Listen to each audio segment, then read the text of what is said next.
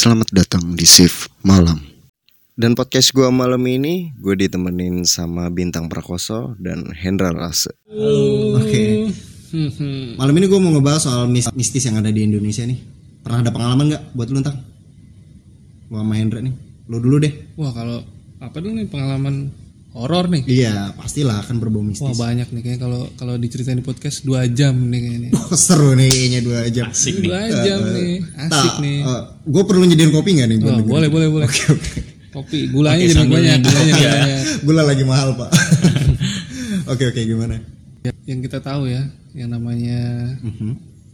setan itu nongolnya emang malam sih. Oke identik malam gitu ya. Ya, dan beberapa kali gua kerja di jam malam, ya sering banget gue digangguin sih emang. Oke oke oke oke.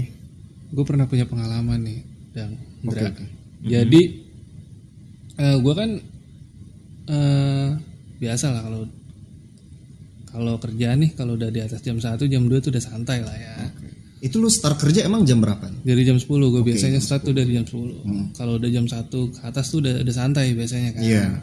gue pernah nih waktu itu emang bener-bener eh, malam Jumat sih bener-bener malam Jumat Identik malam Jumat ya. ya hmm, emang vibe-nya kayaknya tuh malam Jumat setan tuh keluarnya kayak malam Jumat ya. Nges gitu ya di malam Jumat ya. Jadi Oke, kayak nice. tuh lebih lebih senang keluarnya tuh malam Jumat, apalagi malam Jumatnya malam satu suruh gitu kan.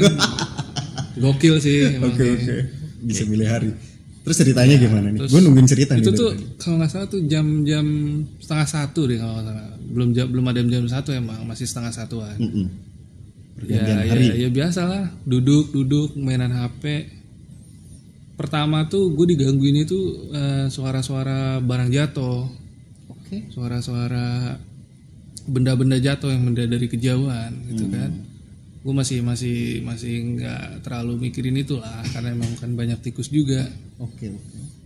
ya Ya, udah lu berpikir terus itu tikus gitu ya. Iya. Oke, Normal lah. dan selang berapa menit gue makin kes- makin ke sini makin ke sini kok makin hawanya makin gak enak Oke. oke. udara makin dingin makin suram gitu kan dan ya puncaknya di pojokan itu gue lihat ya kuntilanak Hmm. ya hal penampakan penampakan gitu sering lah Iya. mungkin buat teman-teman yang kerja kerja di shift malam buat teman-teman security teman-teman ya Teknisi. teknisi yang kerjanya di jam-jam malam udah pasti lah. Itu udah udah pasti pasti. Tapi itu kan lu eh, itu kan kalau lu yang ngerasain merinding dulu tuh baru terus lu lihat ada apa ya. gue tuh sebenarnya lebih orang tipikal orang yang cuek. Oke. mungkin kalau masih Tapi kalau untuk ke pasangan enggak lah ya. ya enggak Ya, itu beda Oke, cerita, Itu beda cerita ya. bangsa. Asik. anda bangsa. Gue sebenarnya tipikal orang yang cuek. Kayak gitu gitu gue emang suka suka sendirian mainan hp dia kalau masih suara-suara gitu ya gue cuek lah tapi kalau udah sampai dia nongolin ya itu pas lu lihat ngeluarin apa yang jurus lakuin? seribu langkah Oh, kaki seribu iya apa? kaki seribu seribu langkah Kaki seribu mah. Tapi kalau lu ngelihat langsung baru apa nggak ngerasain apa-apa tiba-tiba Toto ngeliat gitu. Pernah nggak? Eh, dia biasanya ganggu dulu dia nggak mungkin eh, bukan nggak mungkin sih yang gue pernah ngerasain dia biasa pasti ganggu dulu mulai dari suara suara langkah suara barang jatuh itu pasti sih sebenarnya kalau sampai lo ditongolin gitu tuh rezeki sih sebenarnya tuh karena setan jarang tuh setan jarang sebenarnya buat nongolin Bisa dibilang rezeki. lah ya. Iya. Nah, ini kan si Bintang bilang kalau dia di, ketemu kayak gitu rezeki Nindra. Kalau lu pernah nggak ketemu rezeki kayak gitu? Ya kalau menurut gua sih bukan rezeki ya, apes ya. kalau lu lebih tepat menganggapnya apes ya. apes ketemu kayak gituan. Berarti lu termasuk orang yang tidak mensyukuri gitu. Ya mensyukuri itu dalam hal apa dulu Oke, gitu. loh. iya bener Kalau menurut gua kalau ketemu kayak gitu bukan disyukuri, malah apes menurut gua. Oke, oke. Terus pengalamannya? ya gue sih hmm, kalau dibilang ini ya gimana ya gue juga pernah ngalamin hal yang sama sih cuman gue bukan kayak ngeliat langsung sih Mhm. cuman dulu gue pernah ngekos itu ya daerah Slipi Oke, Jakarta Barat Nah, lah ya. Jakarta Barat itu posisinya yang punya kosan emang tinggal di situ ya Mhm. Eh, ya sekitar udah berumur sih yang sekitar 50 Udah lansia lah ya. lansia. Gue juga berumur. Jadi soalnya. ini eh, yang punya kosan ini nih belum menikah Yang punya kosan yang punya kosan belum menikah Oh, dia janda atau gimana? Bukan janda sih memang belum nikah memang Oh. perawan tua Oh, gitu loh tapi dia lansia gitu. lansia Oke, oke, perawan oke, tua oke. gitu Oh, Terus terus. jadi di kos-kosan situ kan dia sendirian gitu jadi saudaranya juga memang udah pada jauh lah ya Hmm. Oke, dari Depok. Bekasi Oke, oke, oke. Terus terus terus benang merahnya jadi ya ini yang punya kosan ini nih meninggal tanpa ada yang tahu gitu loh Tapi lu tahu kalau dia meninggal, tapi lu bilang nggak ada yang tahu. gini nih ceritanya gini jadi kita taunya ini setelah dia meninggal Oke oke oke oke. Jadi awalnya eh, itu kan biasanya kan karena memang ibunya memang baik ya. Maksudnya kita juga ya mungkin di tempat lain juga nggak bakal nemu kos kayak gitu. Iya. Pagi-pagi disediain serapan, Jarang kopi. lah Iya ya. jarang memang bener kecuali memang fasilitas ini memang Iya. bukan fasilitas tapi memang dari ya gimana ya? Oke. Nah, Terus? jadi ceritanya itu biasanya kalau dia pergi ke rumah saudara atau ini dia biasanya pamit ke kita kita nih Oh bilang. Gitu. nitip Oke, rumah gitu ya. Uh, pada suatu saat itu waktu itu dia pamit ke rumah saudaranya. Hmm. Uh, ya rata-rata sih 2-3 hari ya kan. Uh, cuman waktu itu seminggu tuh kita nggak pernah ketemu dia. Nah, tumben nggak pernah kelihatan ya kan. Masa iya belum balik? Hmm. Uh, itu gua nggak lupa tuh, tuh waktu itu hari Minggu. Oke. Jadi ini kisah nyata ya. Ah, ini, ini nyata nih beneran di kosan gua nih gua ngalamin sendiri nih ya agak gimana ya. Gue juga Ya oke oke yang pas terus kejadian terus. itu ah.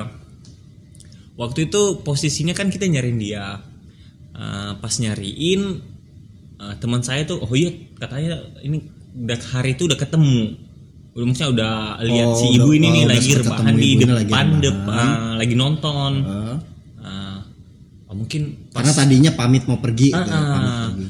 gua ah, apa memang mungkin dia lagi tidur kali ya Oke.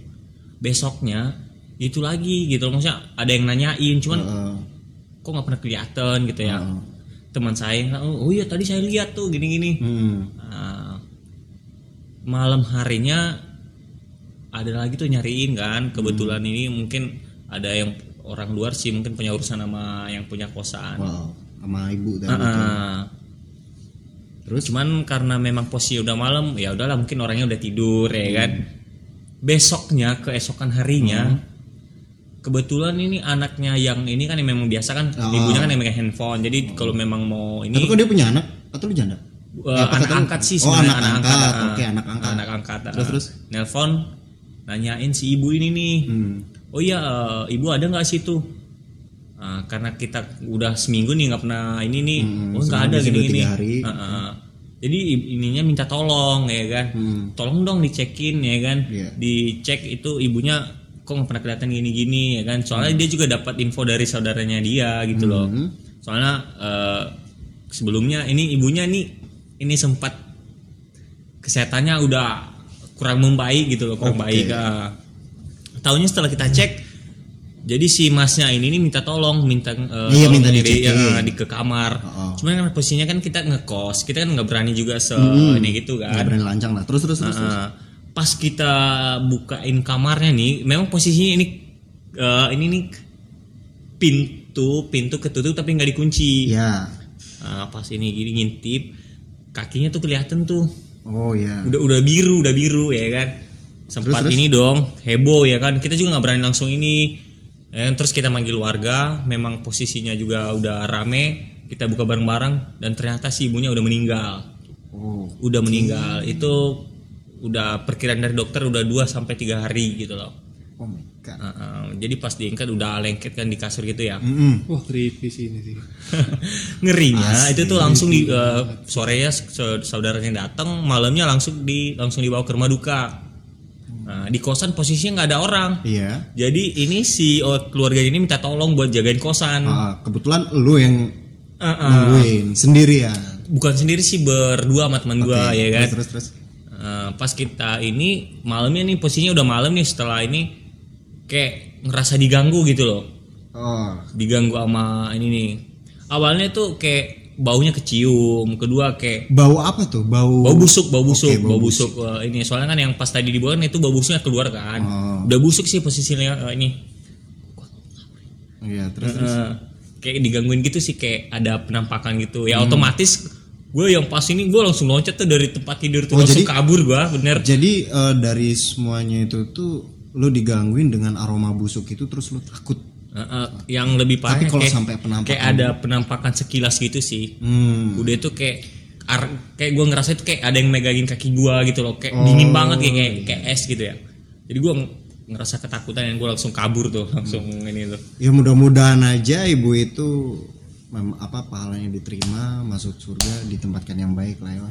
Kita kan nggak ada yang tahu umur, tapi cerita itu memang creepy sih creepy sih, asli creepy. by the way ini ngerekodnya setengah satu lagi Iya, pas banget record setengah satu, posisi gelap. gelap Iya. ini creepy banget gue gue ngeri banget sih Ini tang, kalau kalau lu denger deh dari ceritanya Hendra tadi, kalau lu ada di posisi dia gimana gitu. pindah pindah kosan gue langsung Dan lu sekarang udah pindah Gua kosan. udah pindah, pindah kosan gua pada langsung saat itu langsung gue, gue Soalnya si posisinya gini, gue gak bakalan berani tidur situ lagi gue maksudnya posisinya sama- gini malam gua itu juga. malam itu juga gue bodo amat Iya. gue keluar Ah, dari mungkin tempat itu bahkan kalau di rumah sendiri pun gitu Gak kan. bakalan Iya. Nah, jadi gue awalnya gini nih tidur juga sih itu setelah kejadian dua minggu gue nggak pernah pulang ke kosan Oke oke. Oke. gue pulang siang doang nih ngambil baju eh, apa ini kan Dan nuansanya tuh gimana selama selama setelah case itu? Nuansanya gimana tuh di kosan itu tuh? ya kayak orangnya udah beda aja sih Eh, udah itu kan posisinya itu rumah rumah tua Oke. dari ininya juga kayak gimana ya maksudnya eh, dan ternyata kebetulan kan gue tinggal dekat rumah sakit tuh Mhm. ternyata di belakang pas kamar gue itu itu ada tembok pembatas ya Iya. taunya itu di belakang kamar mayat ini bener-bener creepy. kamar mayat Jadi lu selama ini tinggal di situ nggak tahu kalau di eh, pembatas antara kamar sama tembok lu itu pembatasnya kamar mayat. tembok doang tembok setinggi ya paling 3 meter 4 meter Oh jadi tembok Emang itu agak bukan tinggi. tembok pagar tapi tembok bangunan buat kamar mayat. iya Oke dan setelah itu lu baru tahu kalau di situ kamar mayat. Ah, jadi gini Oke. gue itu Gua rasa itu taunya bisa jadi hmm, mungkin ya dari sumber-sumber yang lain yang nggak tahu. eh, itu sebenarnya orang-orang kan udah pada tahu cuman karena posisinya gua ngekos di situ jadi orang-orang situ nggak mau cerita Oh Ah, nggak mau cerita gitu loh jadi kan takutnya kalau udah pada tahu jadi kayak kayak ya, takut males atau lah ah, udah nggak mau ke situ ya kan Tapi balik lagi sih ke keyakinan masing-masing ya. Kayak gimana kita cara mengolah rasa takut ya nggak sih? Dan- Cuman kalau dari cerita memang udah itu creepy banget tang. Sumpah gua kalau jadi dia wah. Gue kalau ngalamin kayak gitu cabut langsung. Bodo amat gue mau tidur di mana kayak bodo Ya, sama amat. sih di juga ngalamin hal yang sama. gue. Dua minggu setelah itu nggak pernah ini kadang nginep di rumah depan tuh. Dan setelah itu tiga hari setelah ini meninggal itu sering ini ada penampakan gitu loh. Ibunya itu lu lihat sendiri gitu. nggak cuman gua malahan banyak yang lihat. Oh, Maksudnya, lu ngelihat ibu itu lagi nyapu halaman. lagi nyapu itu posisinya jam 2 malam nyapu Wah, pakai sapu lu- kalau mau tahu, lu kalau mau tahu nih tang sekarang leher leher gua nih. Jadi- leher gua nih berdiri bulunya, bulu tangan gua gua berdiri. ingat banget sumpah. itu itu hari kedua dia meninggal itu jam 2 malam kan gua kan sama sama ini saya nginep di rumah depan ya Mhm. kan tetangga ya kan posisinya itu teman saya itu teman gue tuh keluar ya kan Iya. mau ke warung Nah, pas dia keluar dia ngelihat ini si ibu lagi nyapu pakai sapu lidi tuh. Oh, oh, terus dia Nah, di manggil halaman. yang lain gitu. Nah, dia kayak wah itu kayak ibu yang kemarin meninggal gitu ya kan. Oh, dia manggil yang lain dan ternyata bener itu ada si ibunya lagi nyapu di situ. Dan lu juga lihat sendiri. gua juga lihat sendiri dengan mata kepala sendiri. Merinding dengan gue dengernya. Gue manggil yang lain dong Iya, ya kan. iya, iya. otomatis yang lain pada bangun apaan sih apaan sih? Kayak jadi heboh gitu loh dan memang itu si ibunya nggak ini nggak lama setelah udah rame kan tiba-tiba ngilang gitu loh kayak masuk udah nggak kelihatan lagi Wah, itu creepy. gitu dan posisinya malam itu tuh di rumah udah nggak ada yang nginep Hmm, Jadi setelah kejadian itu langsung Iya. tuh kosan sepi gitu ya. hari kedua mulai hari kedua dia meninggal itu udah nggak ada lagi yang tidur di Hmm. kosan selama dua minggu anak-anak pada pulang ya udah ngambil pakaian ini udah kalau malam udah nggak ada orang sama sekali gitu lah Iya, gue juga creepy banget itu. Gue denger cerita lo aja sewaktu eh, sebenarnya sih gue lebih creepy banget tuh pas tahu-tahu jam 2 malam gitu kan nggak logik aja jam 2 malam lu ngapain nyapu gitu lu jam 2 malam. ininya gitu. Sedangkan kalau kata mitos orang-orang tuh kan kalau nyapu malam tuh nggak boleh. Ini jam 2 malam nyapu gitu. Wah, dan itu ya Ih, gue jadi merinding sih sebenarnya serius. merinding merinding kalau cerita gue sih nggak se-creepy lu pada. ya. Dan parahnya kan gue juga baru tahu sih sebenarnya di belakang kamar gue percis itu pembatas tembok kamar mayat itu. Logiknya gini tang, kalau misalnya kayak cerita dari lu nih tadi nih yang lu ngerasa merinding atau apa sebelumnya terus lu akhirnya ngeliat gitu kan itu kan lu bisa lari gitu kan itu wajar lah normalnya namanya manusia ditakutin sama hal-hal seperti itu kan mayoritas seperti itu ya nggak Tam? Nah kalau si Hendra ini kasusnya gimana coba? Dari eh, namanya almarhum itu masih hidup ya nggak? Habis itu tiba-tiba wafat gitu kan ketahuannya setelah dua hari. Dan tiba-tiba malam keberapa malam kedua? Malam kedua. Malam kedua jam 2 malam nyapu halaman. Buset. itu sih sebenarnya yang lihat pertama teman gua tuh ya. Iya, lah ngapain orang malam-malam nyapu ya kan? Kocak juga sih sebenarnya. Heboh bener jadi setelah dari cerita lu pada nih berdua yang ngalamin langsung kalau gue sih nggak sekeripi itu ya. Kalau jujur gue sebenarnya orang nggak terlalu takut sih sama hal seperti itu. Bukan gue menyepelekan cuman gue memang nggak terlalu takut gitu kan. Cuma eh, tanggapan lu respon lu setelah lu ngerasain hal-hal seperti itu gimana gitu? Apakah lu jadi makin penakut atau ah ya udahlah. Ya, ya yang gue bilang tadi kalau gue kan tipe kalau orang yang cuek sebenarnya. Oke. Cuek selama gue nggak ditongolin gue sih fine fine aja. Oke kalau cuman baru ngerasa ngerasa humanity lah gitu ya. diganggu suara diganggu itu biasa lah. Kita yang kerja malam pasti pasti ngerasain kayak gitu. Cuman kalau udah sampai ditongolin apalagi kayak ceritanya Indra tadi fix sih. Kabur gua bener. Kalau gua ngekos di situ tuh udah. Malam itu juga gue pulang bodo amat gue mau tidur di mana di jalanan kalau gue tidur nggak apa-apa. Ya gua juga dua minggu tuh nggak balik. Terus sebenarnya ah? sebenarnya gue juga ada cerita tuh tapi buat episode berikutnya oke. Oh, kita iya. skip dua udah, mau ditutup duluan sama Soalnya- dia ya. soalnya 11 12 tuh ceritanya sama Hendra tuh. Oke.